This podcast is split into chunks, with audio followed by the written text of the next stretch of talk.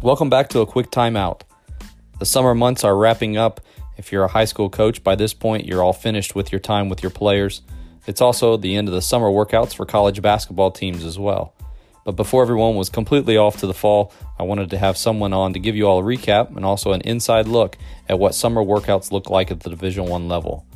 On this episode, my friend coach Matthew Mossman is going to join the show. Coach Mossman has been an assistant coach the past five years at an NCCAA school in Oklahoma, but this past spring he accepted a position as a graduate assistant for the Oklahoma Sooners men's basketball team. They just recently completed their workouts with their players, so he has a lot of great insights on things that maybe you all could steal for future summers. I really enjoyed hearing how Coach Kruger does things there at Oklahoma, and I think you'll really find this episode to be both enjoyable and helpful. Joining us today is Coach Matthew Mossman, who's in his first year as a graduate assistant for the Oklahoma Sooners men's basketball staff. Coach, thanks so much for coming on the show. I appreciate you having me. Now, you went from being an assistant coach on a staff where the team had won three of the last four national titles at your level to now being a graduate assistant there at Oklahoma. What made you decide to make that jump? You know, I've, I've always had aspirations, uh, and a goal of mine's always been to coach at the Division One level. Um, and so, you know, just just kind of the right opportunity and the right timing. Uh, being a single guy with no family and uh, can be a little bit of, can be a little bit selfish in that sense. Um, I had a great time at Randall in five years. Um, obviously, we had some great success due to a lot of really good players. I'm forever grateful to Mark Barakoff for giving me the opportunity, but uh, just kind of saw it as opportunity and, and something that was almost too good to pass up. So you and I were talking before we got on here and your time there at Oklahoma, although it's been short, you guys have done a whole lot. A lot of that has to do with the new rules now with the NCAA and how much you can have, the contact you can have with your players during the summertime. And you guys just recently finished your NCAA allotted time with those players. And uh, although a lot of our listeners aren't at the college level, I thought maybe some of the specifics that you share with us over the next few minutes could give coaches some ideas maybe for the future with their off seasons with their guys, some things maybe that they could do. So if uh, correct me if I'm wrong, but you're allowed eight weeks and four hours a week with those guys, right? That's correct, and they get uh, four hours in the weight room as well, so it ends up being eight hours total. We've talked uh, with Coach Jay McAuley over at Wofford, and, and they do some stuff with their guys, um, some team stuff, and then they'll do some competitions with them the last part of practice. And I know some places will do small group workouts in those four hours. But what do you all do when it comes to those four hours each week? What do they look like? And over the course of those eight weeks, does that schedule stay the same or does it change? Or what all is going on during that time? Right. So we'll, we'll typically go either Monday, Tuesday, Wednesday, or Monday, Tuesday, Thursday. And we're just going three days a week, and we'll go for about, you know, we won't even use the whole four hours. We go for about an hour and 10 each day. Um, and, and, you know, being new, I'm not sure if that has to do with um, the amount of new guys and things we've got going on schedule wise, but what we'll do on a daily basis is, is all team stuff. You know, we don't we don't really break down and do individuals as much as you know there might be some guard post breakdown in practice in terms of shooting or, or a defensive drill or something, but um, the whole team's on the floor together, and and I think that that's been really beneficial for us because of all the new guys we have on this roster. Um, you know, we only have three guys returning that played meaningful minutes last year, and there's uh, two two redshirt kids who sat out last year, and they'll be able to play this year, and then there's um, you know, there's seven newcomers. We have five freshmen and, and two JUCO transfers. So just trying to get the whole the whole team chemistry thing together and you know just the whole family aspect of it together i think that's why we do so much team stuff but but it's been really good um, there's been a lot of a lot of progression a lot of competitiveness uh, guys going at each other because because there's all kinds of spots on the line but um, it's been interesting because I've seen other programs, you know, and everyone's different. Whether they do, they're doing individuals or you know these three at this time, these four at this time having the whole team down there together, it's it's been a lot of fun. You've probably seen this your time before being there at Oklahoma, but I'm interested at the D1 level at a Power Five conference school. The players that are coming in as freshmen, what is the biggest thing, the biggest difference you see from those guys coming in versus a guy that's been there like two or three years? Is it the obvious stuff like, you know, size, strength? Um, is it like the little small details of them knowing how to play?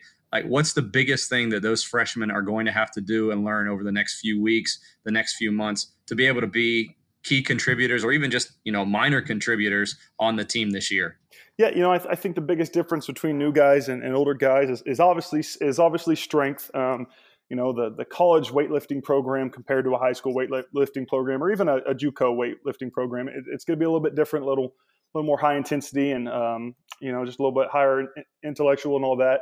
But but the big thing with our guys, I think, is the speed, just the speed of the game, and and not just on the court, but the speed of how much you know how much learning there has to be on a daily basis, whether that's new lingo or or just the style in terms of what Coach Kruger wants out of them, and um, but but to me, to just seeing it visually on the court, it's definitely the speed of things. And I think you know we talk about on the court, but also you know having to manage so much throughout the day. Rather that's them going to weights, going to practice, um, going to class, going to their tutor, going to their study hall, whatever it is.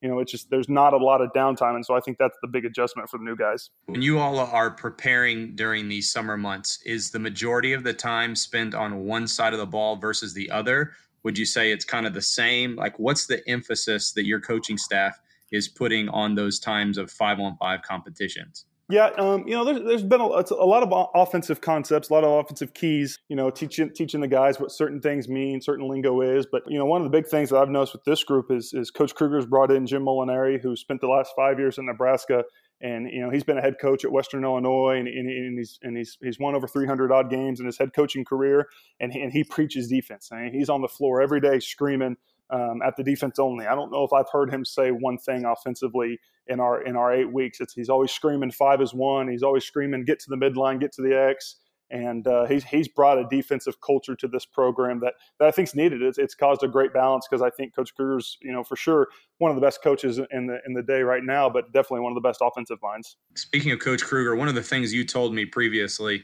was that Coach Kruger really lets the graduate assistants in on a lot of what they do, you know, to the to the amount that the NCAA allow, allows. But what does a typical day look like for you during these months, these summer months, and even during these workouts? Sure. Well, you know, let me just say, you know, Coach Kruger.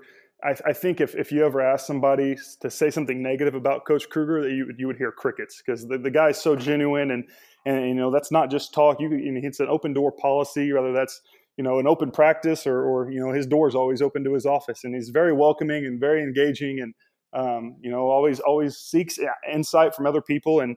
Um, he's been he's been so much fun to be around in, in my short time so far. But a, a, daily routine for for us as GAs, there's two of us myself and Will McNeil, who played at Washburn, played Division two ball, and played overseas, and was a really good player. We do a lot of video work. There's a lot of video work and what we need to do, and but but in terms of a daily schedule, it might be to sit in on the film session with the coaches in the conference room, or sitting on a recruiting meeting, which obviously we we keep pretty mum in those. It's just a learning opportunity, but um, we do a lot with our video coordinator Will Saxon, who does a who does a phenomenal job, and um, we kind of work as a team with us three in terms of anything video the guy the coaches need, whether that's cutting clips of our players um, or recruiting or anything like that.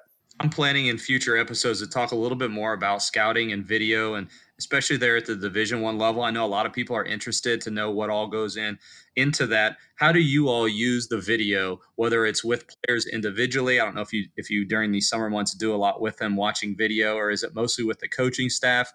And when it comes to, if it is with the coaching staff, when it comes to putting together the clips, what's Coach Kruger and the staff asking you guys to spend the time on putting together and really highlighting in those film sessions? Right. So, th- so there's a lot of one-on-one individual film sessions with the coach and player. Uh, right now, we don't do too much team film because you know that, that, would count towards our, our hour together on the court and so I think you know I've been I've known this program for a long time and been around these coaches for a long time that I know that we will watch film for 20 to 25 minutes before every practice during the school year. You know, the, we'll we'll sit in a, a, conference room and, and we'll just be watching film and you know coach is running it and, and there might be something that pops up that the assistant coach wants clipped and so we'll write that down what we want clipped but you know, we, really look at a lot of things. We'll look at, you know, if a guy has bad body language on the court or um, just lazy plays. Or, and, but the nice thing is, I think a lot of times people see film and they always see it as a negative thing to point out the negative. But what, what I've learned from coaches is he'll point out a lot of positive things too, and we'll pull we'll pull a lot of clips that are positive so we can so we can show the guys, you know, why hey, this clip wasn't so good. We need to learn from it. But if you look at this clip right here, you know you did a really good job, and, and that's something that I think gets lost in the art of film. I think as coaches, we always we always go into a film room thinking about you know let's point out everything we did wrong instead of pointing out some things that we did really well as well. The summertime is over now. You've had your film sessions, you've had your workouts, weight room. Looking back on it, what what's the biggest progress do you think has been made either at a team level or at an individual level? As a team, I just I think that we were so raw and so you know we were still learning so much early on. You know this group this group of our guys really progressed over the eight weeks. You know we had most of our guys all throughout June. We had a couple join us in July, but seeing you know I think we've had we've had 11 or 12 guys on the court that have constantly came in every day, competed every day. And, and I think that not only have they gotten so much better on the court, but the, this group, this group of guys has gotten better as a team. Um, and, and, you see that when you walk through the halls and they're always together, they're laughing in the locker room, whatever it is um, it's been a, it's been a lot of fun to be around. So that was the team, but you personally, you haven't been there too long, but like we said at the beginning, you've been there long enough. You know, through these summer months that you've spent time with the staff, with the players. What's one or two things, maybe two of the best things that you've picked up since your time there at Oklahoma? You know, I think I think just everything I've been able to learn from Coach Kruger so far. Um, such a culture guy, such a family guy.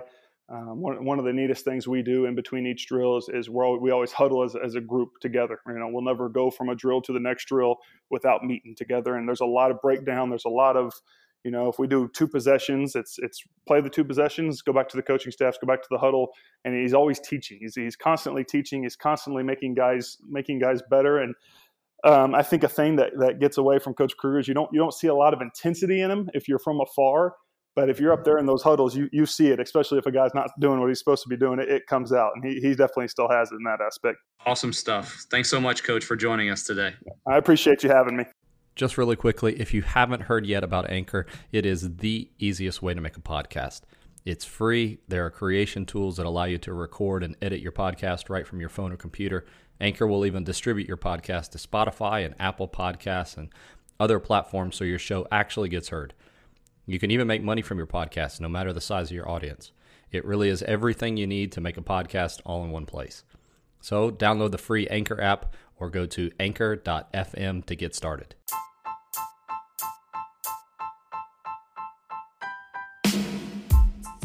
That'll do it for this episode. Be sure to hit that subscribe button if you haven't already and share the podcast with your coaching friends to help us grow the game. Thanks so much for listening. We'll talk to you again at the next time out.